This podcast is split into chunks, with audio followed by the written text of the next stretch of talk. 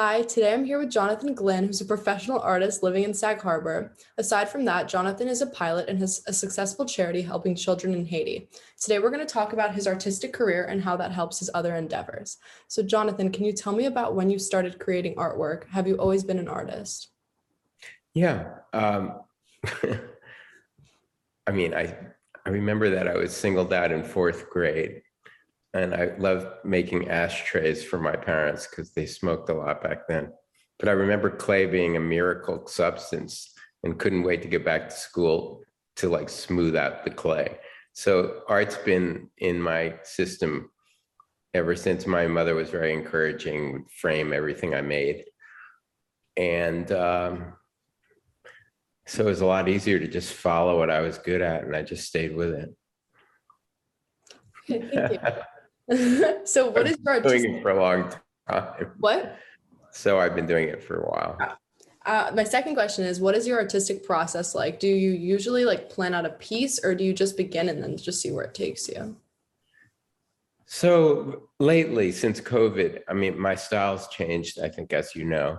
Mhm. Uh, Most of my, um, a lot, a lot of my work had been figurative for many, many years. And then over the past two years, and with a lot of time on my hands, I sort of channeled a little bit of what Jackson Pollock was doing, and I started doing just pure abstract work.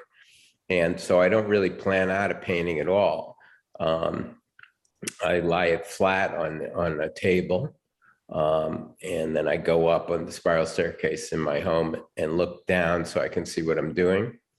And my goal is really to have no content whatsoever, to have it be more of a colorful, emotionally oriented, um, energetic, hopefully, uh, resolved piece. If I see a figuration in it or something that looks like something, I change it.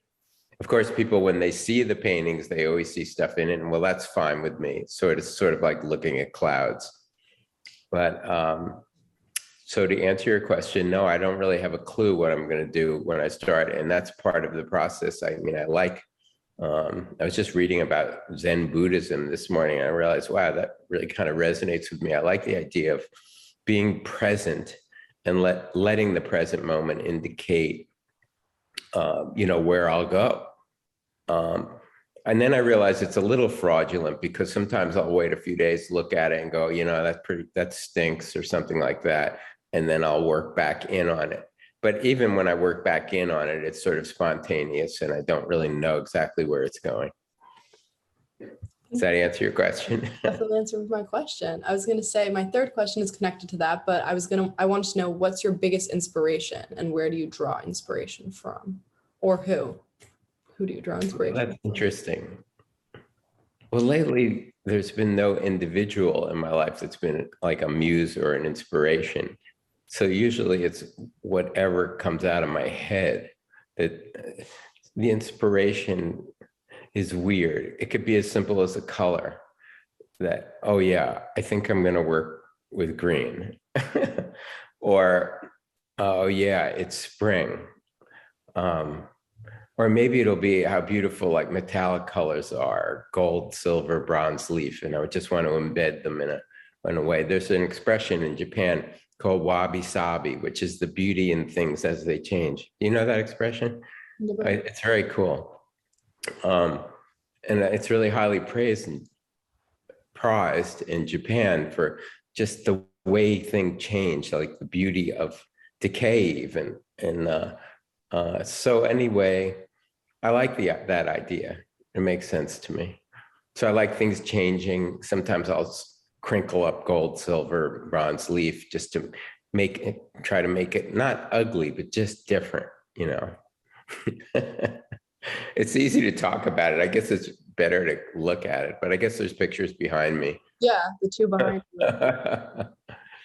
Um, my next question is going to be Could you share a unique experience that you've had that you don't think you would have had if you weren't an artist? Like something cool that happened to you or like interesting people that you met through your art?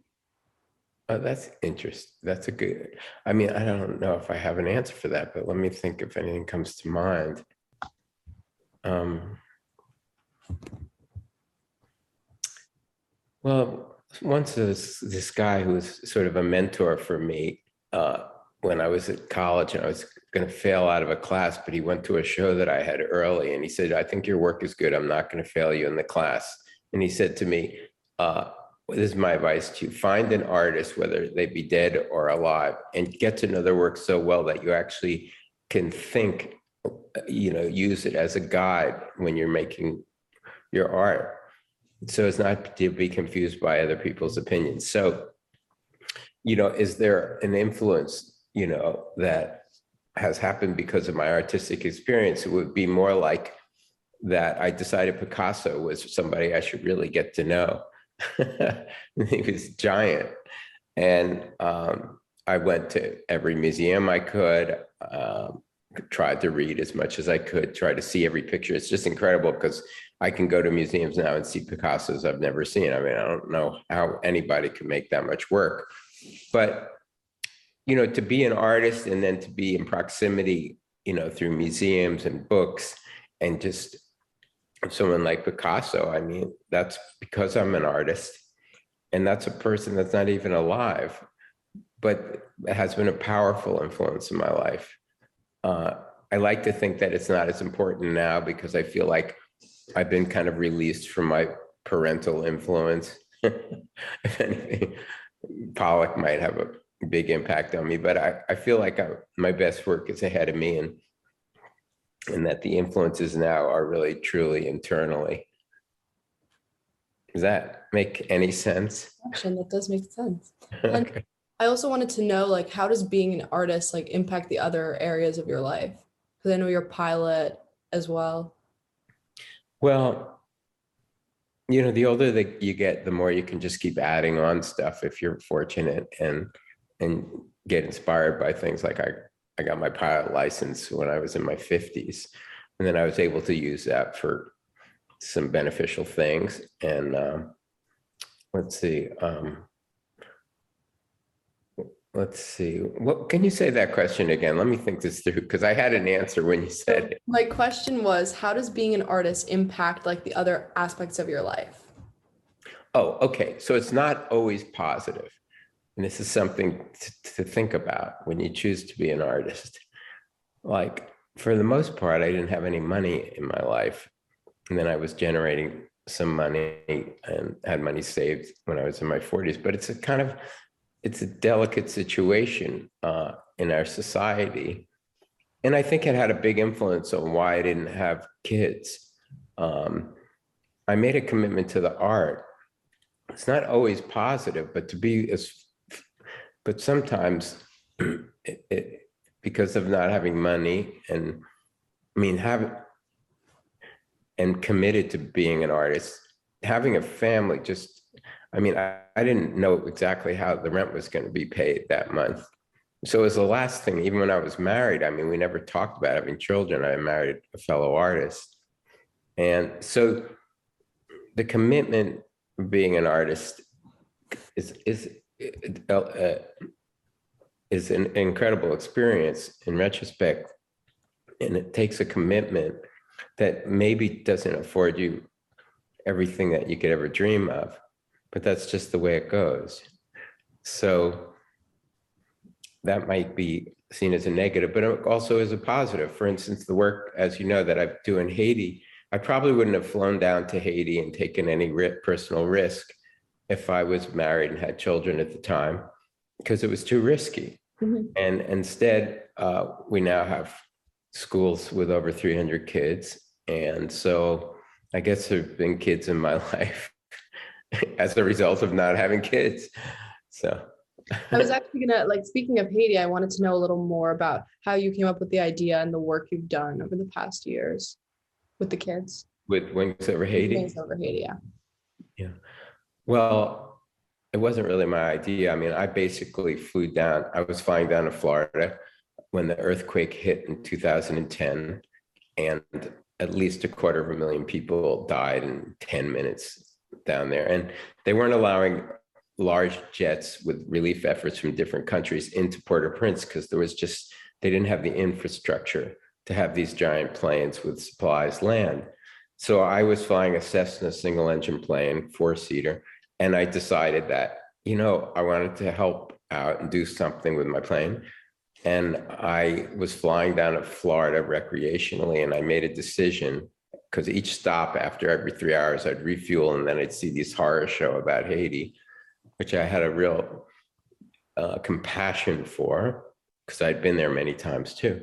So I decided I was going to fly all the way to Haiti uh, and see if I can transport medical supplies, work with doctors, and see how I could help. And I was able to do that. So that's what happened, and that's how it started.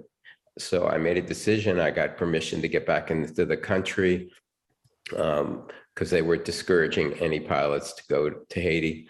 Uh, and then I went down there for about 17 days, delivered medical supplies, uh, and much needed. They didn't have anesthesia to do amputations. They didn't have surgical saws. So I, I basically was supplying um, the rural areas with medications and stuff. And then people heard about what I was doing. And then Wings Over Haiti was a name that was given by a friend of mine here in the Hamptons. Uh, there were some articles written about me and Facebook and stuff was in its early stages back then. It sort of took off and then people wanted to help and, and donate money because it was costing a lot just to, for fuel to keep the work I was doing up. And so they, my friend Melissa Berman named Wings Over Haiti, then they had fundraisers in the Hamptons, and then we try to figure out, so what can we do that's sustainable and helpful in Haiti? And that would be to give kids that can hardly eat and get no education, give them some food, medical attention, and an education. So that's where Wings Over Haiti was born 10 or 12 years ago. And that's what we work on now. We try to build schools and then give them back to the Haitians uh, so they can run them with the board of directors that is in our country. And we're working on our second school right now. So there, there's a full summary. Thank you.